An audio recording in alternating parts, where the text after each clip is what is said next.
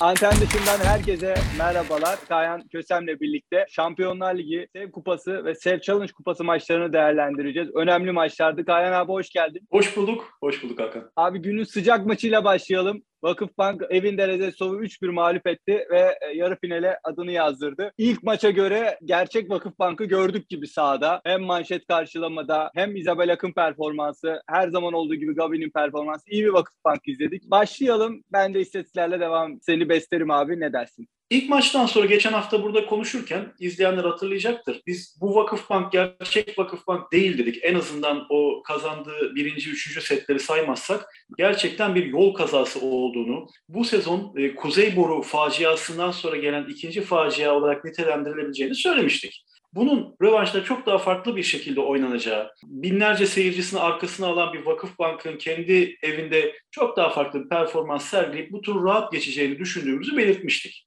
İkinci setin sonuna kadar zaten bütün bu düşüncelerimiz sahada birebir uygulandı.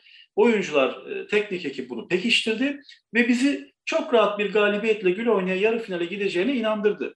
Fakat üçüncü sette e, gerçekten yine geçtiğimiz ilk maçtaki ikinci, dördüncü, beşinci setteki hastalıklar ortaya çıktı. En kritik yerlerde kaçan anlamsız servisler, e, oyuncuların başa baş giden skorda önceki maçı sürekli akıllarına getirmeleri, psikolojik anlamda baskı altına girmeleri, bu tarz durumlarda zaten her zaman kadro kalitesi, kadro yapısı itibariyle daha zayıf takımlar başa baş gittikçe, sona yaklaştıkça daha avantajlı duruma geçerler. Hı. Daha üstün takımların seti bir noktada koparıp artık rakibin kendilerini yakalayamayacağını psikolojik anlamda inandırmaları gerekir. Bunu da baskılı oyunla ve hatasız bir şekilde sahaya yansıtmaları gerekir. İşte Vakıfbank 3. sette bunu yapamadı. Bunu yapamadığı gibi aslında o ana kadar sahanın en iyisi olarak nitelendirilebilecek Gabriele Guimares'in 23-23'te e, servis kaçırması kesinlikle kabul edilebilir bir durum değil. Ne olursa olsun o servisin kaçmaması gerekirdi. O servis kaçtı. Akabinde Vakıfbank çok güzel, müthiş bir hücum organizasyonuyla, işte Can Sözbey'in çok iyi bir pasıyla Michel Barşakli 4 numarada bloksuz bir top vurma imkanına kavuştu. Yani o topu Amerika milli takımının smaçör oyuncusu değil, herhangi bir amatör küme oyuncusuna atsanız onu sayıya çevirir. Karşısında hangi rakip olursa olsun. Ama siz gidin Amerikan milli takımının e, baş smaçörü olarak oynamış bir oyuncu çıktı o topu antene vurdu.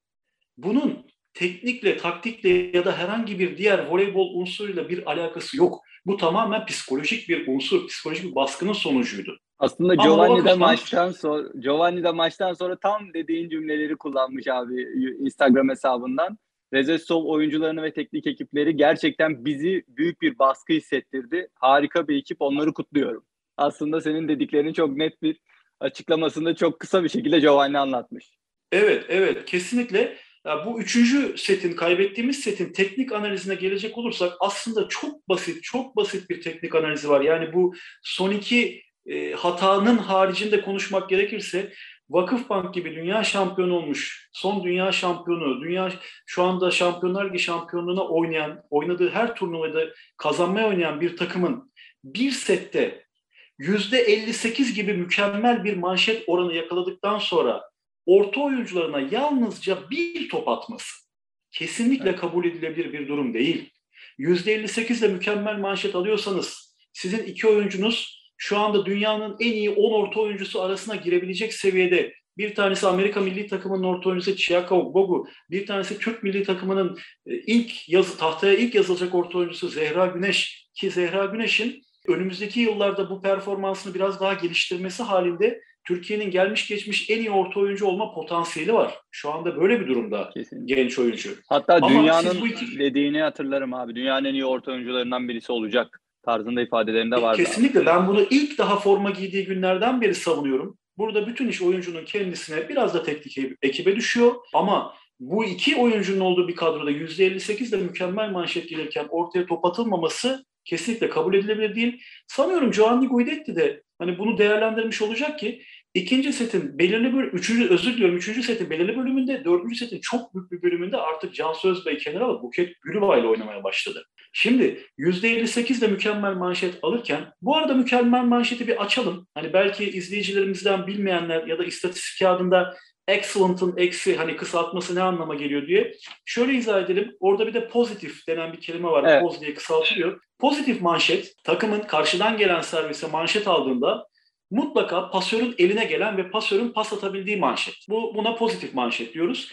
Excellent diye tabir ettiğimiz ise o manşetin pasörün kafa seviyesinin daha üzerinde mümkünse sıçrayabileceği bir noktada ve mutlaka ve mutlaka fileye yakın bir noktada en kötü ihtimalle 3 metre çizgisinin içerisinde topla buluştuğu manşete deniyor. Ki bu tarz bir manşet geldiğinde pasörler sahadaki bütün hücum opsiyonlarını çok net ve rahat bir şekilde kullanma imkanına sahip oluyor.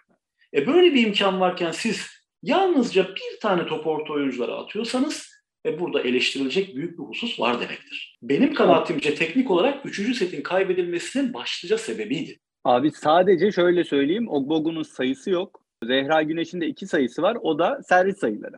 Yani evet çünkü hücum top değmedi.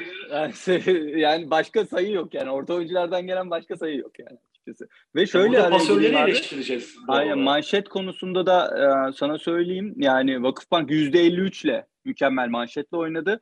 Hatırlıyorsan geçen haftaki maçta bu sadece %29'du. Yani Vakıfbank'ın yine o manşet savunmasının ne kadar yükseldiğini, aslında deplasmandaki maçın Vakıfbank seviyesinde olmadığını çok net bir şekilde gösteriyor. Aslında Vakıfbank Vakıfbank gibi oynadığı bir maçtı. Sadece dediğim gibi 3. setin kaybetmesi de çok önemli bir orta oyuncu eksikliği göze çarptı. Evet, evet. Yani bu çok e, işte son iki rallide oyuncuların hiç beklenmedik hataları hele son rallide kesinlikle olmaması gereken, kesinlikle kabul edilemeyecek bir hata var. Ama setin genelinde maalesef top dağılımıyla ilgili, oyun oyunun kurgusuyla, takımın teknik düşüncesiyle ilgili bir hata söz konusu.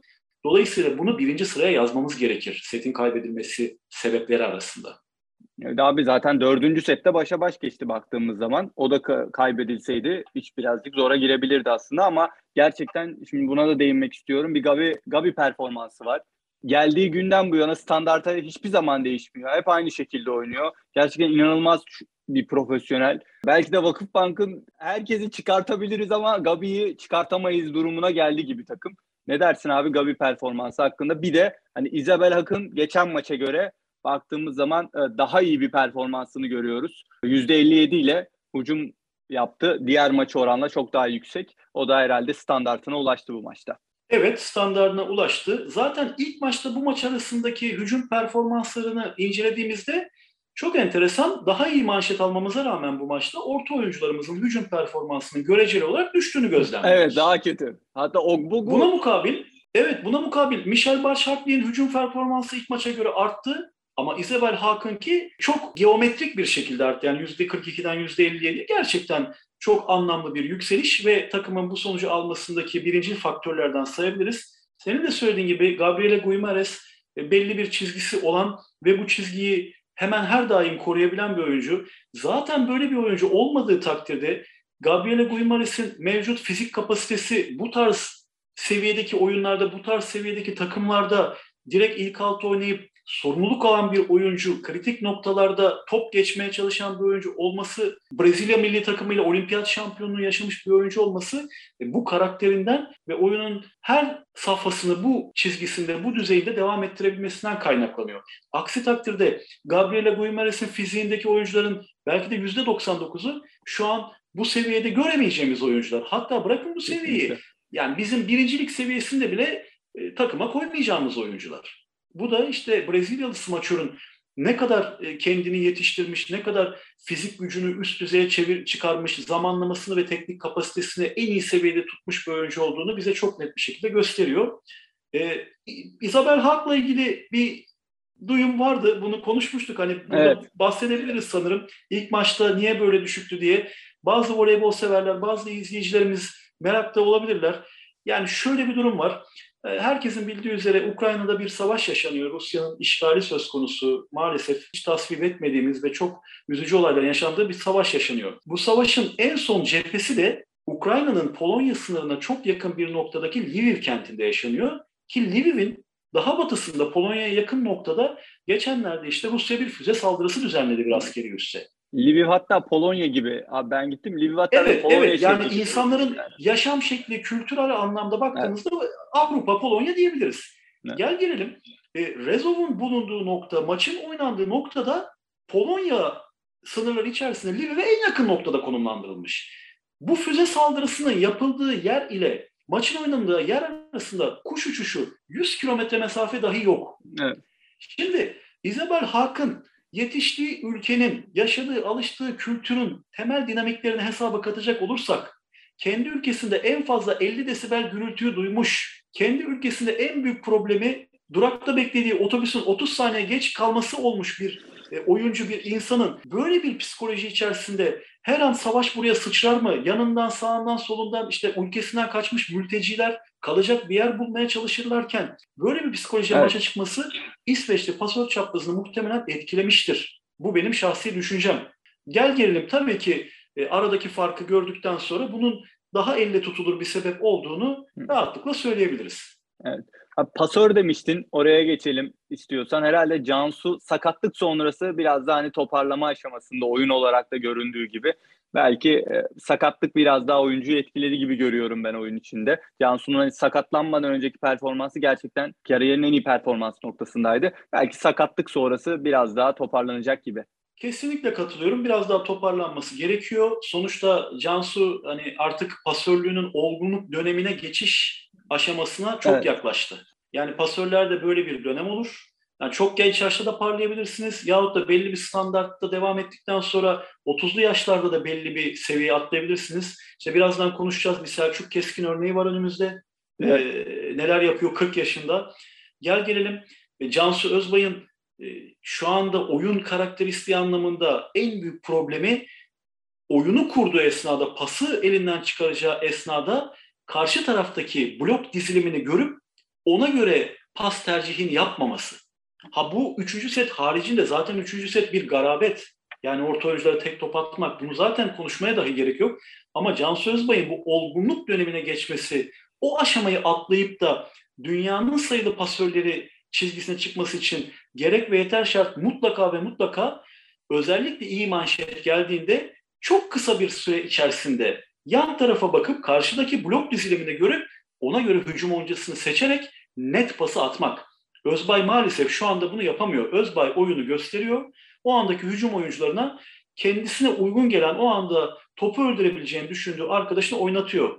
Yine bir diğer e, söylememiz gereken husus yine sahada bir şekilde kendini ispatlama çabasındaki bütün pasörlerde vardır bu. Ve benim hiç katılmadığım bir konudur. Ama maalesef bu tarz kendini kanıtlamaya çalışan bütün pasörler attıkları bir top iyi de olsa kötü de olsa hücum oyuncusu o topu öldüremediğinde mutlaka bir sonraki hücumunu da aynı oyuncu üzerinden yaparak ben bu oyuncuya top vurdururum, ben bu oyuncuya top öldürürüm diye göstermeye çalışmaları. Bu çok yanlış bir tutum. O anda topu attınız siz. Hatalı bir pas da atmış olabilirsiniz. İşte bugün örneklerini gördük. Filenin altında kaldı işte. Isabel Hak'la hızlı top hücumuna geliyor iki numaradan. Fakat Can Sözbay yüksek pas atıyor. Isabel Hak filenin altından plonjonla top kurtarıp bir şekilde karşı sahaya atayım dedi. Ha o top bitti sayı oldu şansa. O da ayrı evet. konu. Ama sonuçta bu tarz uyumsuzluklar oluyor. Bunlar oldu diye bir sonraki pozisyonda ben bunu telafi edeyim. Daha iyi bir pas atarak o hücum oyuncumu hem oyunda tutayım hem de onu sayıya götüreyim. Böyle bir düşünce tarzı daha fazla hataya sürükler. Bunun örneklerini gördük, halen de görüyoruz. Abi o zaman e, Vakıfbank'a tebrik edelim yarı finalde. Yarı finalde hemen kısaca istiyorsan ona da değinelim. E, Fenerbahçe Opet'le Vakıfbank yarı finalde finale kalmak için. Artık bir Türk Türk takımımızın finalde olduğunu kesinleşti gibi. Ne bekliyorsun abi? Gerçekten herhalde keyif alacağımız iki maç izleyeceğiz. Bunu bunu daha önce zaten konuşmuştuk. Zaten böyle bir sonucun çıkacağını bekliyorduk. Sadece arada ufak bir yol kazası yaşadı Vakıfbank. İşte onun da dedik ya ilk haftadan sonra da konuştuk işte rakipten 8 fazla servis kaçırıyorsunuz en kritik yerlerde. Böyle bir sonuç işte ikinci maçın baskısı. Şimdi gel gelelim yarı finalde tabii çok farklı bir ortam bizi bekliyor. E, ben ama Vakıfbank'ın Fenerbahçe Opet'e karşı daha rahat bir oyun sergileyeceğini düşünüyorum. Neden? Çünkü Fenerbahçe Opet'i Rezov'a göre çok daha iyi tanıyor. Oyuncular birbiriyle sürekli oynuyorlar. Sezon içerisinde oynuyorlar, kupa voleyde oynuyorlar, playofflarda oynuyorlar. Evet. Zaten ber- milli takımlarda beraber antrenman yapıyor. E, Türk oyuncular olsun işte bazen aynı ülkenin oyuncuları bir takımda, bir tanesi bir takımda, bir tanesi ya da birden fazlası oluyor. Buna mukabil daha önce defalarca söyledik Fenerbahçe Opet'in inanılmaz bir vurucu hücum gücü oluştu işte Vargas'ın katılımından sonra. Burada yine birkaç haftadır konuşuyoruz. Fenerbahçe'de işte bu manşet sorunu Zoran Terzi için kafasındaki en büyük problem olması gerekir. Yani baş antrenör olması babında. Bu nasıl çözülür vesaire. Zaman zaman işte bu Önal'la oynuyor, zaman zaman onunla oynamış işte Nazak Yol'la ikame etmeye çalışıyor. Bazen ikisinden de memnun olmadığı anlar olduğunu görüyoruz sahadaki mimiklerinden, jestlerinden. E, tabii ki Fenerbahçe Opet'in maç oynamadan dinlenmiş bir vaziyette buraya çıkması bir avantaj gibi görünse de Vakıfbank'ın bu şekilde bir deplasman oynaması, bu şekilde bir rövanş oynaması özellikle fiziksel anlamda ya da oyun teknik anlamında konuşmuyorum ama psikolojik anlamda vakıf mental çok olarak güçlendiren bir tur oldu. Ha. Mental anlamda çok güçlendirdi. Bence Giovanni de bu kadar beklemiyordu diye düşünüyorum. Kayan abi. Giovanni de bu kadar sert bir rakip beklediğini düşünmüyorum. Yani bu kadar net zorlayacak bir rakip tabii ki de zorlayacağını düşünüyordur ama bu kadar zorlayacağını, zorlanacağını düşünmüyordu bence. Yani şöyle ben Giovanni Guidetti'nin bunu beklememesini daha farklı bir açıdan değerlendiriyorum. İlk maçı baz alalım. Kazandığım iki sette 18 sayı fark atıyorum ben rakibime. Evet.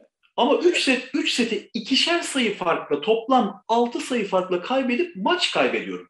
Ya bu nasıl olabilir? Bunun aslında düşünülmesi gerekir.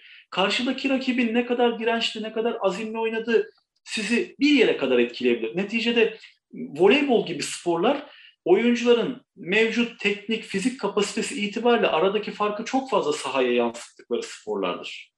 Evet. Bundan dolayıdır ki işte Vakıfbank gibi takımlar kolay kolay Polonya takımlarında işte son belki de 20 maçtır kaybetmiyor yani. En son Vakıfbank ne zaman bir voley Polonya takımına yenildi desek Hatırlar, açıp 20 maç iyice karıştırmamız gerekecek yani evet. burada.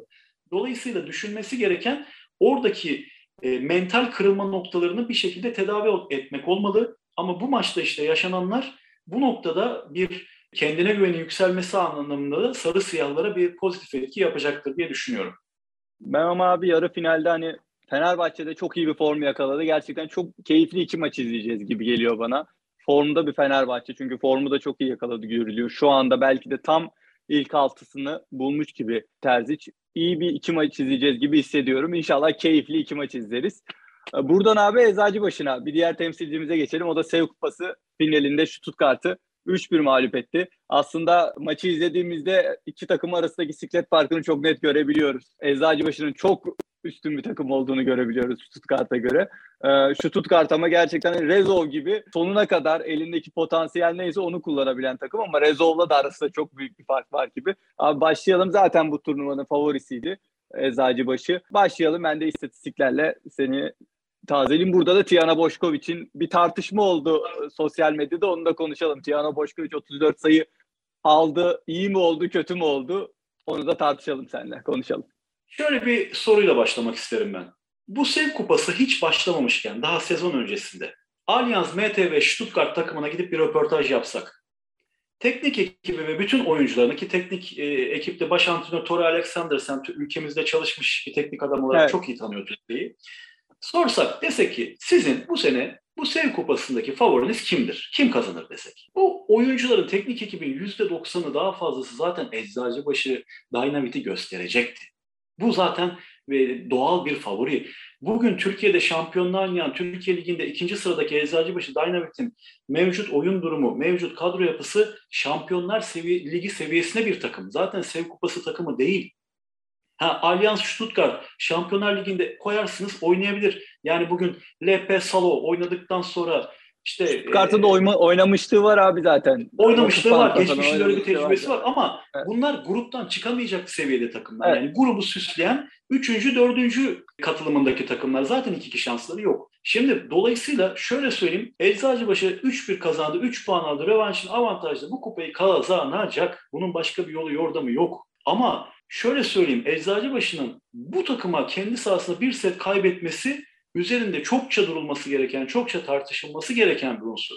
Çünkü senin de söylediğin gibi arada çok büyük bir kalibre, çok büyük bir sıklet farkı var. Bugün siz Allianz Stuttgart'ta sahaya kurtarıcı olarak sürülmüş Simon Alexander Lee ülkemizde Beylikdüzü gibi bir takımda forma giydi. En sıkıştıkları yerlerde en çok topu attıkları, hücumda en çok besledikleri Amerikalı smaçör ülkemizde hani bırakın şampiyonluğu playoff'ta hadi olur muyuz olmaz mıyız diye en iyi bütçeli olduğu zamanda oynadı bu oyuncu. Zaten eti budu belli amiyane tabirle. Bizim kurtarıcı olarak koyduğumuz oyuncu dünyanın en iyi 2-3 pasör çaprazından bir tanesi. Dünya şampiyon olmuş Sırbistan milli takımının, Avrupa şampiyon olmuş Sırbistan milli takımının pasör çaprazı. Yani sırf bu manzaraya bakarak e, olayı daha iyi yorumlayabiliriz. Takımların kuruluş bütçelerini zaten konuşmaya gerek yok. Oyunculara ayırdıkları bütçeyi konuşmaya gerek yok. Ya böyle bir takıma Eczacıbaşı Dynamite'in set kaybetmesi gerçekten akıl alır gibi değil. Kaybettiği ikinci sette rakip %46 ile hücum ediyor. 13 hücum sayısı kazanıyor. Ya bu takım bırakın Eczacıbaşı Dynamite'i. Hani bugün bir Mert Grup sigortaya karşı oynasa, bugün bir PTT'ye karşı oynasa bir sette 13 hücum sayısı kazanamayabilir. Kazanamaz. Böyle bir seviyede bir takım. Yani şimdi çıkıp da tamam bizim antrenörlerimiz ilk turdan beri hep bize şunları anlatıyorlar. Bu, bu kupada kolay takım yok. Bu sene kolay takım yok. Bu sene kolay maç yok. Ya bu, bu kadar da olayı abartmamak gerek. Yani çok zayıf takımlar var. Şampiyonlar Ligi'nde Türkiye Ligi'ne koysanız küme düşmeme oynayacak takımlar var. E şimdi böyle bir durumda çıkıp Eczacıbaşı Dynamic'te hiç kimsenin final maçı çok çekişmeli, rakip güçlü, kuvvetli falan kesinlikle böyle bir mazereti kabul etmek mümkün değil. Ortaya koyacağımız doneler de bu söylenenleri yalanlar.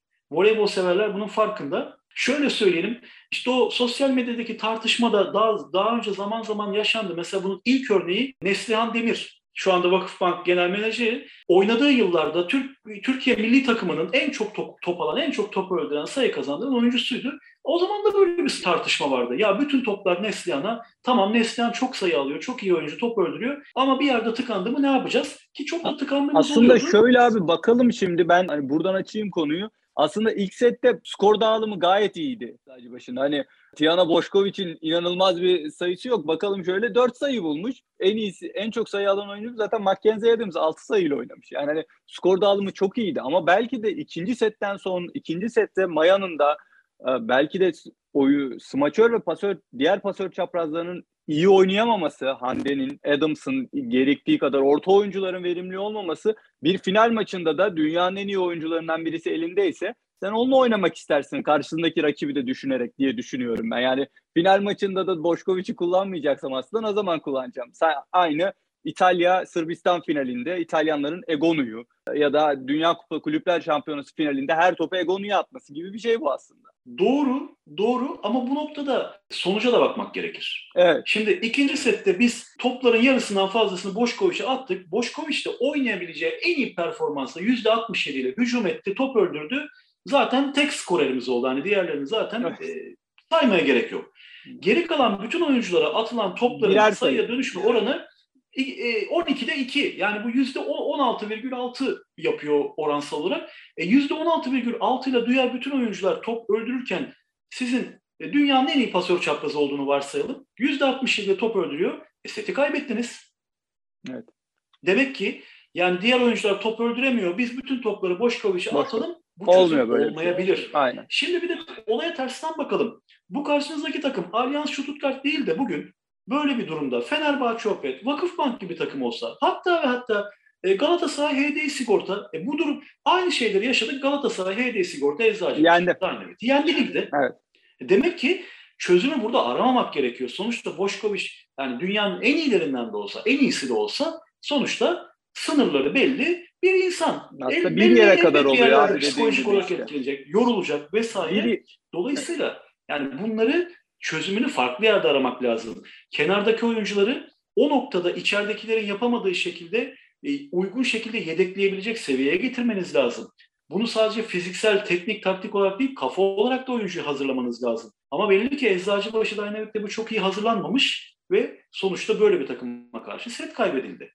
Ha maçın geneline baktığımız zaman şimdi e, Tiana Boşkoviç Eczacıbaşı'nın yaptığı 104 hücumun 47'sine imza atmış. Evet sırf pasör çarptı. Çok iyi oynadı. Maç kazanıldı. Maçın oyuncusu oldu vesaire. Ama ya Boşkoviç gününde olmazsa? Evet. Yani Kesinlikle bunun örneklerini abi. gördük. Bunun örneklerini abi, gördük. Şöyle bir şey Kaldı şey söyleyeyim. Ki... Abi şöyle bir şey söyleyeyim araya gireyim. Ee, Eczacıbaşı dışında bu takı, bu, bu Sev Kupası'nın diğer favorisi İtalyan ekibi Busto'ydu. Yani ikinci favori olarak aslında finalde karşılaşılacağı karşılaşacağı düşünen iki takımdı. Busto'yu eleyen takım Stuttgart'tı. Çeyrek finalde. Stuttgart ilk maçta deplasmanda 3-0 kaybetmişti Busto'ya. Ama ikinci maçta 3-1 kazandı. Yani Busto da aslında bu favoriler arasında gösteren ikinci takımdı. Eczacıbaşı finalde oynayacak düşüncesinde. Yani Boşkoviç'in dediğin gibi gününde olmadığı bir Almanya'da bu sürpriz sonuç Olabilir. Buston'un başına gelen Eczacıbaşı'nın başına da gelmeyecek diye bir ihtimal yok yani aslında. Şimdi Boşkoviç'in Eczacıbaşı'na katıldığı günden beri Eczacıbaşı'nın aldığı sonuçlar, olayın çıktısı belli. Şimdi bu Eczacıbaşı'nın Boşkoviç'in kazandığı, kazandırdığı sayılar ve başarılarıyla doğru orantılı bir Eczacıbaşı dinamit var mı ortada? Buna maalesef evet diyemiyoruz. Evet. Demek ki bütün oyunu, bütün topları Boşkoviç'in üzerine kurarak sonuca gidemiyorsunuz. Yani bakın bugün ya işte daha önce bunu defalarca gördük. Imoko Voley Corneliano 2-3 sene boyunca öyle elle tutulup çok aman aman üst düzey bir yıldız olmamasına rağmen Egon'u daha yeni transfer ettiler. Evet. Ama Egon'dan önce de bu takım silip süpürüyordu. Yani çünkü neden? Bir takım oyunu oynuyordu, bir taktiğe dayalı oyun oynuyordu. Yani siz bunu bir şekilde oturtmadıktan sonra e bizde Boşkoviç var, sıkıştığımız yerde atarız. Hayır böyle bir şey yok. Ha bu belli yerlerde işe yarıyor ama bakın Stuttgart gibi Eczacıbaşı'nın sıkletinde olmayan bir takıma karşı bile bazen işe yaramayabiliyor. Bunu daha üst seviye rakiplerle denediğinizde bunun sonu hüsranla bitecek. Dolayısıyla Eczacıbaşı Dynamit'in mutlaka ve mutlaka bunun çözümünü başka yerde araması gerekiyor. Senin de söylediğin gibi maça başladığında çok daha iyi, çok daha orantılı bir pas dağılımı varken ve sonrasında işte Hande Baladın top öldüremedi, Mackenzie Adams top öldüremedi. Beyza Arıcı zaten sınırlı kapasite top öldürüyor. Laura Heyman'ın daha üst düzey bir çizgisi var. Sonuçta daha Beynelmilel, uluslararası tecrübesi daha yoğun bir oyuncu. Ama gel gelelim sonuç olmuyor. Demek ki sizin ya bu top dağılımını sürekli aynı yerde ısrar edip oyuncuların hata yapmasında Boşkoviç'e kaçış için bir mazeret olarak sunmayacaksınız. Sürekli farklı oyuncuları bir şekilde farklı varyasyonlarla deneyeceksiniz. Yani oyuncu dört numarada antene doğru uçurduğunuz topu vurdu, bloğa yakalandı. Vurdu, dışarı vurdu, geçemedi.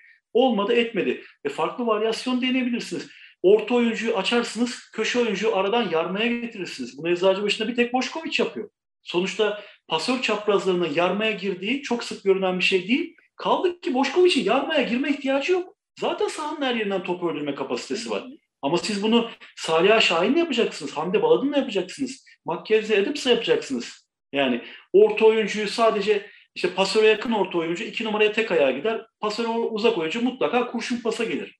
Ya bunun bir arası yok mu? Arka, arka ortadan gelecek oyuncu illa altı numaradan mı gelecek? Yani neden 5 altın arasında bir blok şaşırtıcı yerden gelmiyor? Bu tek düze oyunları açmadıkça yani bu tarz durumlar sonuçta hep Boşkoviç'i bir kilit açacak maymuncuk anahtar konumuna sokacak ama gün gelecek o maymuncuk anahtar aşındığı noktada o kilidi açmayacak. Evet. Bunun sonu umarım umarım bu Almanya'da olmaz çok net yani hani umarım bu Almanya'da olmaz. Hani gerçekten siklet farkı çok fazla olacağını da tahmin etmiyorum. İmkansız olarak buluyorum ama umarım olmaz. Buston'un başına gelen umarım Eczacı'nın başına gelmez diyelim. Burada Abi kritik soru o zaman sorayım sana. Yani bu anlattıklarında, bu söylediklerinde problem Maya Ognjanović'te mi? Yani Maya'nın problemden kaynak, Maya'nın pas dağılımındaki sıkıntısından kaynaklı mı Eczacı bu durumda duruyor? Şimdi bu cevabı verebilmemiz için bizim maçın o anlarında Eczacıbaşı'nın teknik ekibinin yanında olup aralardaki konuşmalarda, molalarda, set arası konuşmalarında neler konuşulduğunu ve nasıl taktikler, nasıl talimatlar verildiğini bilmemiz gerekir. Yani bunu Eczacıbaşı kenar yönetimi, başta işte baş antrenör Ferhat Akbaş bu şekilde mi istiyor? Ya Hamdi top öldüremedi, tamam ısrar etme, dön Boşkoviç'e. Beyza Arıcı top öldüremedi, dön Boşkoviç'e. İşte Mackenzie Adams sıkıntılı, dön Boşkoviç'e. Yani böyle bir telkinde bulundu mu? Yoksa Maya Onyanoviç gibi benim tabirimle dünyanın gelmiş geçmiş en iyi pasörü kolaycılığa mı kaçıyor? Yani sonuçta bu kolaycılığa kaçacak yaşı geçeli çok oldu sık pasör. O seviyeleri çoktan geçmiş olması gerekiyor. Ben böyle bir ihtimal veremiyorum. Ama sonuçta hani siz sayılı antrenör de olsanız sizin sahadaki pasörünüz Maya Onyanovic ise çok fazla karışmamayı da tercih edebilirsiniz. İşte bunu bilmediğimizden dolayı hani oradan mı kaynaklanıyor yoksa oyuncu çıkıp da kenardan bana böyle talimat geldi bir şekilde sayıya dönüştür. Bir şekilde öldüren adamı gör. Bunu mu diyorlar? Bunu bilmemiz mümkün değil. Dolayısıyla yorumlamak çok doğru olmaz gibi geliyor. Evet, çünkü ilk setle hani ilk sete baktığında böyle bir aslında böyle bir düşünce olmadığını görebiliyorsun. Hatta dördüncü sette de baktığında pasta alımı gayet iyi abi. Yani dördüncü sete baktığımızda da pasta alımında Boşkoviç'in çok yüksek bir yüzdesi yok. Çok fazla top sayı kazanmamış yani aslında. Yani bilemiyorum senin dediğin gibi. Burada net bir yorum yapmamamız gerekiyor ama en azından konuşalım. Hani çok fazla konuşuldu, çok fazla tartışılıyor sezon başından bu yana. Bunu tartışmış olalım. Abi bu Eczacıbaşı'na son söylemek istediğim bir şey var mı? bence Almanya'da hani kupayı alıp döneceğine ben inanıyorum açıkçası çok rahat Şimdi şöyle söyleyeyim. Daha önce defalarca söyledik. Aynı şeyi tekrar edeceğim ben. Eczacıbaşı Dynamit Almanya'da da favoridir. Kupanın değil, maçın da favorisidir. Yani bugün Eczacıbaşı iki set kazandığı takdirde zaten kupanın sahibi olacak deplasmanda Stuttgart'ta biliyoruz. Evet. Ama Eczacıbaşı bu takımı set vermeden yenecek kapasitesi olan bunu her daim tekrarlayabilecek bir takım olduğu evet. için maçın da favorisidir kupanın olduğu gibi. Bunun haricinde söylemek istediğim bazen sağda solda duyuyorum yazılardan okuyan işte menajer arkadaşlarımız, işte antrenör arkadaşlarımızın konuştuğumuzda sorduğu oluyor. Eğer izlemeyenler ya da dikkat etmeyenler varsa e, Stuttgart'ın Hollandalı genç 23 yaşında bir orta oyuncusu var. Elin Timmerman. Evet. Gerçekten fizik kapasite olarak dünyanın en üst seviye orta oyuncusu olabilecek bir fizik kapasiteye sahip. Blok zamanlaması, ya karşıdan gelen hücuma karşı olan sevgisi anlamında da gerçekten çok iyi. Bu maçı mükemmel bir performansla tamamladı. Sahanın en skorak üçüncü oyuncusu oldu. Böyle bir maçta orta oyuncu olarak kolay bir şey değil bu. Kendi takımının en skor ikinci oyuncusu oldu. Totalde 13 sayı üretti, 6 blok sayısı üretti. Müthiş bir blok sevgisi evet. ve zamanlaması var. Dolayısıyla önümüzdeki sezon yabancı orta oyuncu almayı düşünecek olan takımlarımız bu oyuncuyu yakından takip etsinler. Çünkü genelde bu tarz durumlarda daha uygun maliyetlerle bu oyuncuları getirmek mümkün olabiliyor. Birkaç sene sonra bu oyuncu hani bir İtalya'da efendim evet. Vero Monza'ya, bir Conegliano'ya, bir Scandici'ye bir yere giderse oradan geleceği maliyet bugünkünün iki katına falan çıkabilir yani pek hoş bir transfer olmaz ha, o, o zaman haber de transfer şeyi de vermiş olduk bu şekilde kapatalım. Bir nevi Tio, Tio olsun. Tio da vermiş olduk. Transfer Tio'su da verip Eczacıbaşı bölümümüze geçelim abi. Eczacıbaşı'na Sev Kupası finalinde ikinci maçına da başarılar diliyoruz. Umarım Almanya'dan kupayla döneceğine eminiz diyelim. Ve diğer temsilcimize geçelim abi. Sev Challenge Kupası'nda erkekler Sev Challenge Kupası'nda Halkbank çok iyi bir taraftar önünde açıkçası. E, tıpkı Eczacıbaşı maçında olduğu gibi çok iyi bir taraftar önünde. Fransız ekibi Narbonne'yi 3-0'la geçerek belki de hani kupanın bir kurubundan tuttu gibi. Tabii deplasmanda ne olur? Narbonne'nin yarı finalde ne yaptığını konuşmuştuk biliyorsun. İçeride kazanıp finale çıkmışlardı. Abi başlayalım ben yine e, aralarda sana istatistiklerle yorumlarıma destek Ya şöyle başlamak istiyorum ben. Yine bazı voleybol severler bana yazıyla ya da karşılaştığımızda soruyorlar. Hani ya Halkbank, Eczacıbaşı, Dynamit bunların ikisi de finalde işte. Hani Vakıfbank ya da Fenerbahçe Opet'ten biri daha finale çıkacak. Üç takım finalde. Yani sizce bunlardan hangisi daha başarılı sayılabilir? Hangisininki daha önemli diyorlar? Burada açık ve net söylüyorum. Halkbank'ınki daha önemli. Neden daha önemli?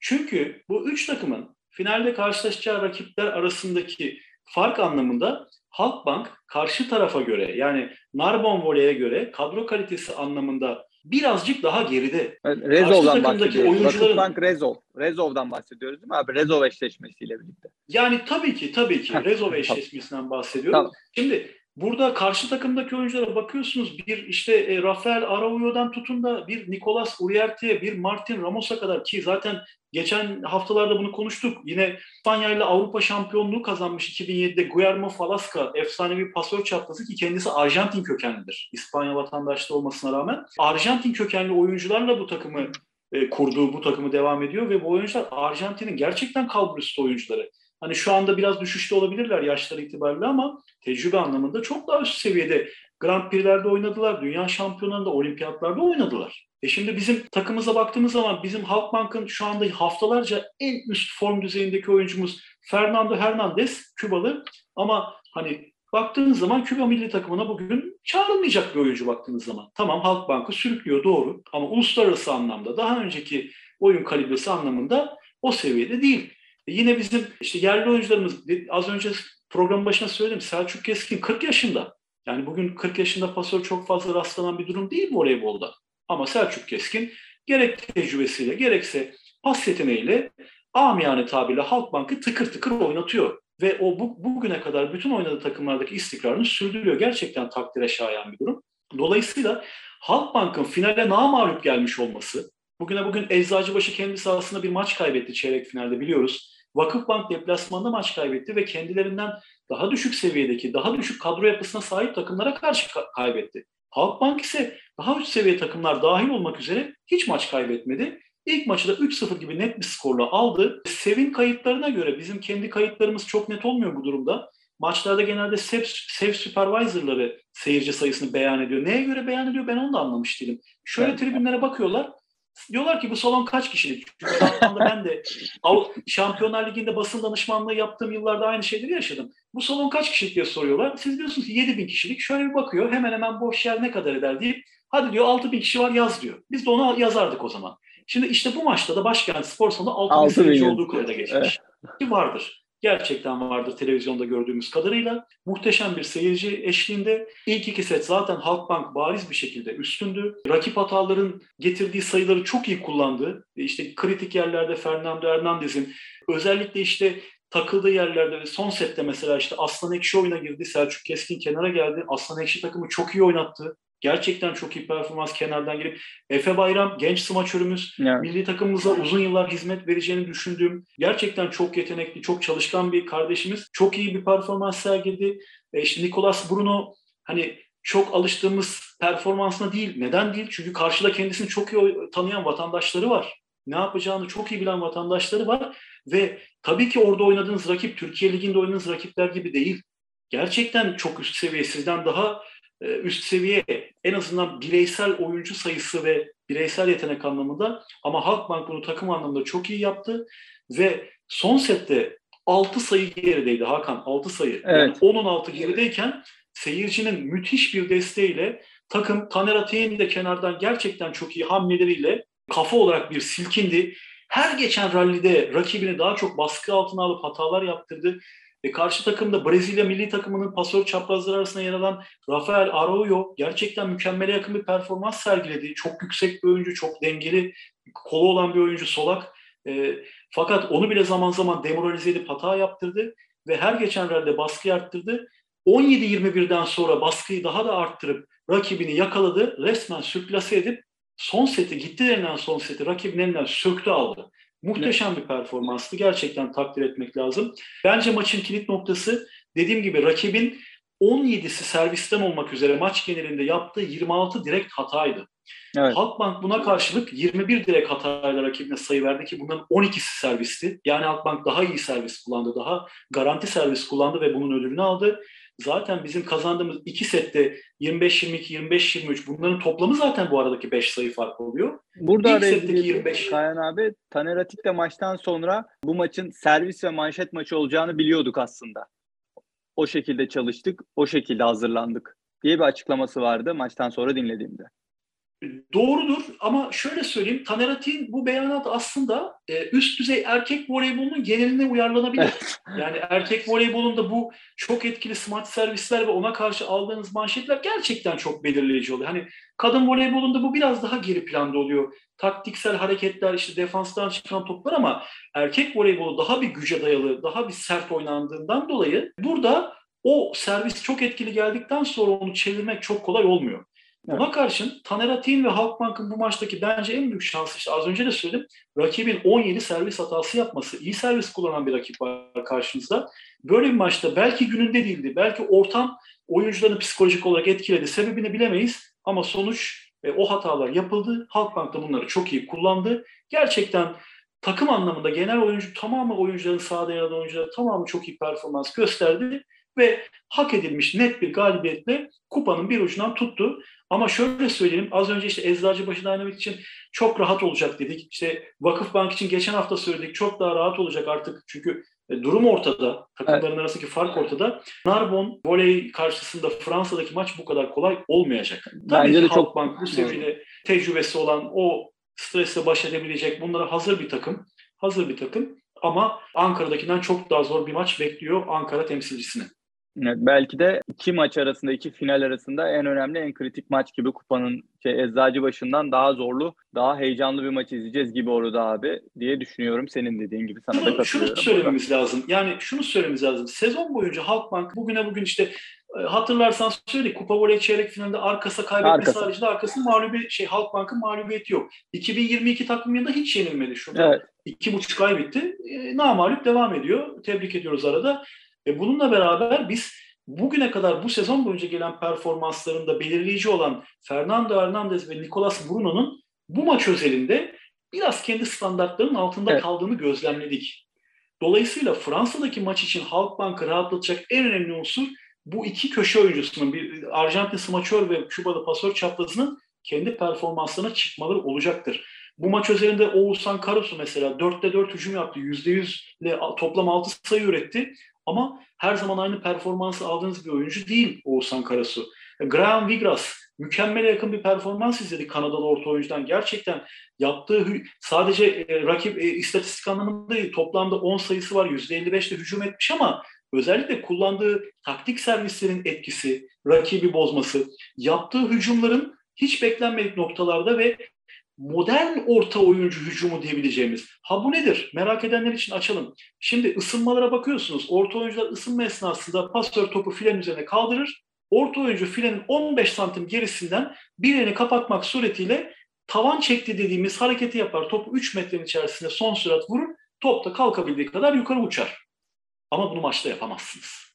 Böyle bir noktada yani rakip hele ki bu seviyedeki rakipler ve neredeyse beline kadar frenin üzerine çıkan orta oyuncular, boylu postu orta oyuncular kollarını da içeri sokmak marifetiyle frenin karşı tarafındaki yarım metrelik alanı kapatırlar. Yani bırakın tavan çekmeyi karşı sahayı size göstermezler. İşte bu noktada modern orta oyuncu hücumları filenin minimum bir bir buçuk metre gerisinden yapılmalıdır. Şimdi e, şöyle bir e, anekdot anlatayım ben. Şimdi şu anda Fenerbahçe'nin e, Fenerbahçe HD Sigorta'nın voleybol erkek takımının menajeri olan Darius Stanicki. Kendisi Polonya'da oynamış, daha sonra Türkiye'de yıllarca oynamış. Türkiye'de işte bir modern pasör kavramını getiren bence oyuncudur, Türkiye'ye getiren. İlk antrenmanlarda işte Netaş'ta o zaman oynadığı zamanlarda pas atıyor. Bir de bakıyor ki orta oyuncular gelip fil önünden tavan çekmeye çalışıyor. Hayır diyor ya siz yanlış yapıyorsunuz. Bu şekilde alışmanın size bir faydası yok. Maçta zaten bunu yapamayacaksınız deyip e, filenin bir buçuk metre kadar önüne bir mesafeye bant yapıştırıyor. Buradan sıçrayıp topa vuracaksınız. Ben ona göre pas atacağım diyor. Şimdi işte modern voleyboldaki orta ucum bu. Graham Vigras bu maç üzerinde gerçekten bunu çok iyi uyguladı. Gerçekten çok güzel örnekler sundu. Ha, ikinci maçta da bu performansı devam ettirip az önce söylediğimiz diğer iki köşe oyuncumuzun da kendi performansları bulması halinde ben Halkbank'ın kupaya kazanacağına inanıyorum.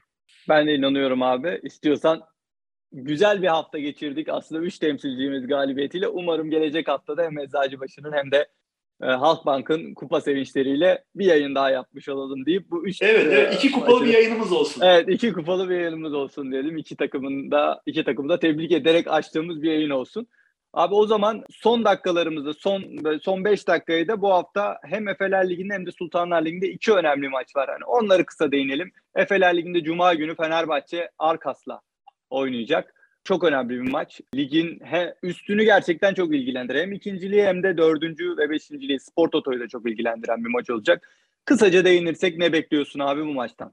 Şimdi daha üç gün önce benzer şeyleri konuştuk. Aynı şeylerden girizgah yapacağım. Gerçekten muhteşem bir lig oynanıyor. Senin de söylediğin gibi ilk dördü e, etkileme anlamında yani şampiyonluk yoluna giden en önemli patikaya girme anlamında mükemmel bir maç izleyeceğimizi düşünüyorum.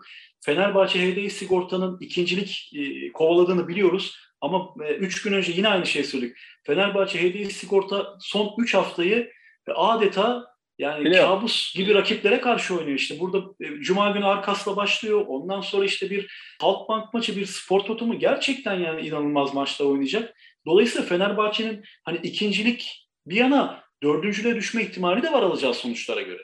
Ama Fenerbahçe'nin özellikle işte Sait Maruf'tan sonraki oynadığı maçları, namalupluk serisini ve kazandığı ivmeyi, e, kazanma alışkanlığını baz alacak olursak Fenerbahçe ikinciliğe doğru e, hareketlenecektir diye düşünüyorum. Arkas işte geçen hafta en büyük, dördüncü köyde en büyük rakibi, tek rakibi Spor Toto'ya puansız yenildi. Çok büyük bir avantaj kaybetti. Spor Toto yeniden umutlandı. E, puan farkı şu anda 3. Spor Toto hafta sonunda İzmir deplasmanında Altekma ile oynuyor. O da çok kritik bir maç. Altekma şu anda 8.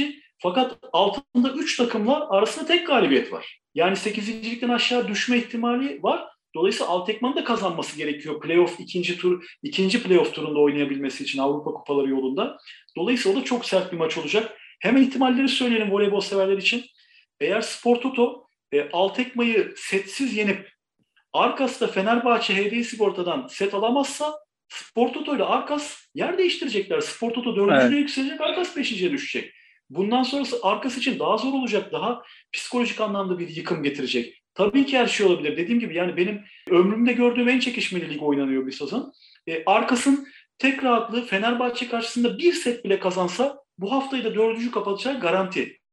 E bundan sonra işte Spor Toto'nun Fenerbahçe HDI Sigorta ile oynayacağı bir maç var. O belki arkası biraz daha rahatlatacak bir durum söz konusu olabilir. Ama gerçekten yani sonucunu öngöremeyeceğiniz hatta sonucun ötesinde de sezon sonunda iki hafta kalmasına rağmen ne olacağını öngöremediğimiz maçlar oynanacak.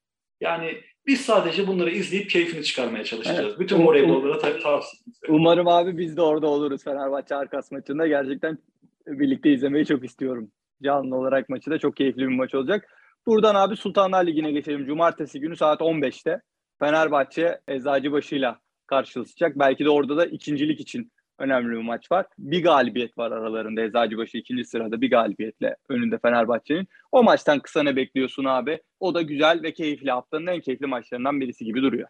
Şimdi e, şimdi Eczacıbaşı Dynamite'i daha çok taze izledik. Ee, eğer bu ikinci setteki gibi bir mantalite işte sıkıştığımızda boş köy bizi kurtarır diye düşünüp böyle bir formasyonla oynarsa ben Eczacıbaşı Dynamo için bir hüsran sonuç çıkacağını düşünüyorum. Cumartesi günkü maçtan. Eczacıbaşı'nın ne yapıp edip Fenerbahçe deplasmanındaki çok yoğun bir taraftar desteği altında oynanacak bu maç. Fenerbahçe bu maçı çok asılacak. Senin de söylediğin gibi ikincilik kovalıyor Sarı Lacivertliler. Ha şunu da söyleyelim ihtim, matematiksel ihtimal anlamında Fenerbahçe Opet bu maçı 3-0 dahi kazansa bu hafta Eczacıbaşı Dynamit yine ikinci sırada olacak. Evet. Çünkü puanlar eşitlenecek, galibiyet sayıları eşitlenecek ama set averajında turuncu beyazlar daha önde olacak. Bu da son iki hafta sonucun belirleneceği anlamına geliyor. Bu eczacı başına kısmi bir rahatlık verebilir. Bu kısmi rahatlık dediğim gibi işte hani daha rahat bir oyunla devam edebilir. Ama mutlaka bu pas dağılımının çok homojen bir şekilde yapılması, Boşkoviç'i mümkün olduğunca koruması gerekir turuncu beyazların. Çünkü Fenerbahçe Opet'te file önüne gelecek olan bloklarda işte bir Dicle Nur Babat olacak, bir Eda Erdem olacak, efendim bir Melisa Vargas olacak, bir Arina Fedorovseva, Nazak Yol, pasör oyuncu ama 1.86 yüksek bir pasör, blokta yüksek. Evet. Yani şimdi siz böyle bir blok karşısında Boşkoviç'i yıpratmaktan başka bir işe yaramaz. Eğer Stuttgart karşısında ikinci sette yaptığınızı yaparsanız. Yani bu maçta karşısında karşı, bir Stuttgart olmayacak aslında. Olmayacak, olmayacak. Çok daha gerçekçi bir test olacak. Fenerbahçe Opet için işte buradaki en büyük soru işareti e, Eczacıbaşı Dynamit nasıl servisler kullanacak? Yani nereye kullanacağından ziyade yani tabii ki biz hani burada da Terz için önceki birkaç haftada kullandığı formasyonla çıkacağını değerlendiriyoruz. Lazareva'yı tekrar kenarda bırakmak suretiyle Melia İsmailoğlu'la başlayacağını düşünüyoruz. E böyle bir noktada Melia İsmailoğlu'nun üzerine yıkacaklardır rakip manşeti bozabilmek için. İşte Arina Fedorovseva'yı zaman zaman kullanmaya çalışacaklar hücumdan düşürebilmek için. Burada bütün mesele turuncu beyazlıların kullanacağı servislerin kalitesi olacak. Evet. Eğer eğer uygun kalitede file üst bandına çok yakın yere paralel yatık floating servisleri iyi kullanabilir. Boşkoviç'te alışıldık o beklenen etkili smart servisini kullanabilirse Eczacıbaşı Dynamit'in şansı yükselecektir. Ama aksi takdirde topu her halükarda 3 metrenin içerisinde kaldırabilecek bir Fenerbahçe Opet karşısında ben çok da şansı olacağını düşünmüyorum. Çünkü gerçekten hücum gücü anlamında hani çok daha üst düzey bir takım. Abi çok teşekkürler. Keyifli iki maç daha izleyeceğimizi umut ediyorum. Gerçekten çok keyifli iki maç daha izleyeceğimizi düşünüyorum ben. Bu programı da böyle kapatalım abi istersen. Gerçekten çok dolu dolu, çok iyi bir program. Ben çok keyif aldım. İnşallah izleyenler de keyif almıştır. O zaman yine voleybol dolu günler deyip programımızı kapatıyoruz. Görüşmek üzere. Hoşçakalın, iyi akşamlar.